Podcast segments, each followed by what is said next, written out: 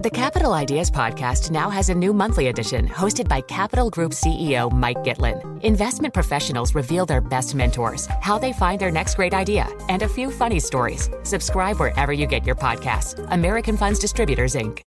Collaborate for a greener future at the Bloomberg Green Festival, a groundbreaking celebration of the thinkers, doers, and innovators leading the way. From design and culture to technology, science, and entertainment. Hear from inspirational speakers and immerse yourself in climate solutions. July 10th through 13th in Seattle. Title sponsor Amazon. Official airline Alaska Airlines. Get 20% off using promo code Radio20 at BloombergLive.com slash Green Festival.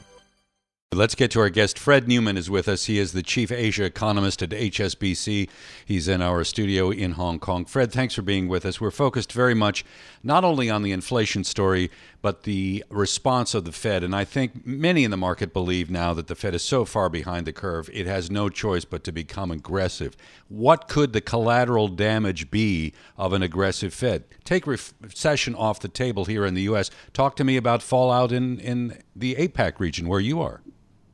Well, we still see the dollar really strengthening, and, and it, it really kind of reaccelerated in the last few weeks, partly in expectations that the Fed may have to become a bit more aggressive in the short term. And of course, a stronger dollar puts downward pressure on emerging market assets, currencies, uh, local local risk assets. All of that, of course, uh, suffers uh, in, in an environment where the dollar is still strengthening so rapidly. And, and inflation numbers overnight don't really help because, of course, they reinforce expectations that the Fed will have, even have to pick up a bit of speed here. Uh, we had a warning also this week from the IMF chief, Kristalina Georgieva. Uh, as rates rise, uh, debt servicing for vulnerable nations is going to rise with it. Uh, are there any debt burdened economies in the Asia Pacific that are, are looking vulnerable to you? Perhaps another Sri Lanka in the making? Generally, actually, Asia looks pretty robust on that front. Uh, now, we've seen, of course, debt levels rise quite quickly during the pandemic, but if you look at the overall debt level, it's still manageable. Uh, we have fairly comfortable FX reserves. So, Asia does not stand out as a region where you do find vulnerable sovereign uh, uh names. Uh, in fact, uh, you know, there's some headlines even suggest, oh, the currency depreciation is reminiscent of the Asian financial crisis, but far from it. We are fundamentally fundamentally in pretty robust shape. The problem for Asia is growth. Uh, it's not not financial stress. So if we do get a recession here in the U.S. and the consumer kind of uh, contracts a little bit, and you're not going to get the demand for overseas goods at a level that maybe you would otherwise have, um, what does that mean for for Asia? Uh, really two words trade recession. Uh, and given the, how dependent Asia is on exports, that's where the growth problem essentially comes from. Is that we've seen roaring shipments uh, into the U.S. in particular the last two years. It helped us actually through the pandemic. And we may see recovering domestic demand, but if exports now falter, of course, that still on net basis will mean slower growth for Asia. Key question, though, is will China pick up the slack? Uh, China is a bigger export market than the U.S. Uh, for some markets in Asia, and if China comes back, then obviously there'll be a big offset. But of course, that looks challenging as well at the moment. And uh, Fred, we've been talking about the data we've had out of the US, but some important numbers coming out of China as well, among them GDP numbers at the end of the week, anticipating a sharp slowdown there. Difficult one for policymakers, isn't it? You can have COVID zero or you can have growth, uh, but you can't have both there's certainly tensions between the two, um, and I think for the GDP numbers, it's it's probably likely, it's very likely that the economy contracted. But the bigger focus will be actually on the high frequency data, suggesting or, or telling us whether in June we saw a bit of a bounce back. That's really what we're looking for. We know April, May was you know a big, big, sharp correction in the Chinese economy.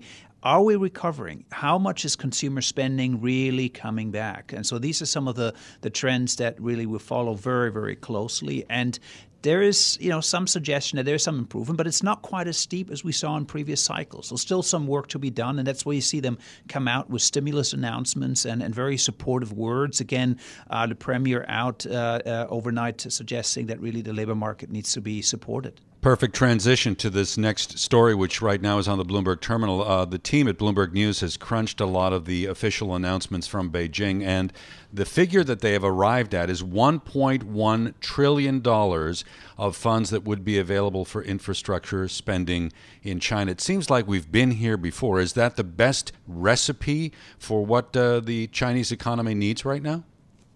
It's the fastest way to get money into the economy, and and uh, China has a massive construction sector. Part of it, though, is still ailing, and that's the housing construction sector. So you want to then at least try to put a floor on the construction by helping the infrastructure side. And that's where you see this focus on the infrastructure side uh, uh, really coming through here. It's a fast way to do this. It helps to stem the broader decline in housing construction to some extent. But you're right, I think, because some of the weakness was actually in services and consumer spending, and to what degree infrastructure focus translates into those sectors, I think that's still a, a bit of a question mark. Yeah, in terms of real estate, I mean, that is still a troubled sector. We also had a story on the Bloomberg terminal today about uh, mortgage holders in, in dozens of Chinese cities now refusing to pay up because of issues uh, with their apartment buildings. Is this a sector that's still got significant troubles ahead of it? Still significant headwinds uh, for sure. Whether these uh, stories are sort of isolated is hard to say. Whether there's more or less compared to last year, so we don't have really good data. Certainly, anecdotally, in some markets, uh, the market is still under pressure. Um, they're trying to relax some of the restrictions, trying to uh, accelerate uh, housing sales, but confidence is very weak. So it will take time to to stabilize that sector. So you need a stopgap measure, and uh, it looks like they decided that the infrastructure side will kind of have to step in before housing construction then starts to pick up again. And of course, it's a question of how quickly things move. Is housing construction going to linger faster, more uh, before infrastructure picks up, or is the infrastructure side going to accelerate quite quickly? So we have to see. Uh, we do think we're going to get better numbers out in the second half of the year, but it's not not going to go back to pre-pandemic speed uh, very quickly here. Fred, I know you're an economist, but I'd like uh, nonetheless your take on what you're seeing in the energy market and how that may impact the global economy. Well, it's it's easy to point to oil price and say oil prices are falling, and uh, certainly from the highs early in the year, and that that provides relief to the global economy. That's certainly correct. But uh, remember that the energy sector is broader, and we still see big dislocations in the gas market, for example. Uh, certainly, that matters a lot for Europe. It matters for Northeast Asia actually as well. Japan comes to mind here, Korea, and China itself, and we have coal prices, which are still very elevated in places like India, for example huge demand for imported coal as well. So if you look at energy prices more broadly, the relief is not quite as large as declining oil prices would suggest. But of course, uh, oil trading around 100 is a huge relief vis a vis 120.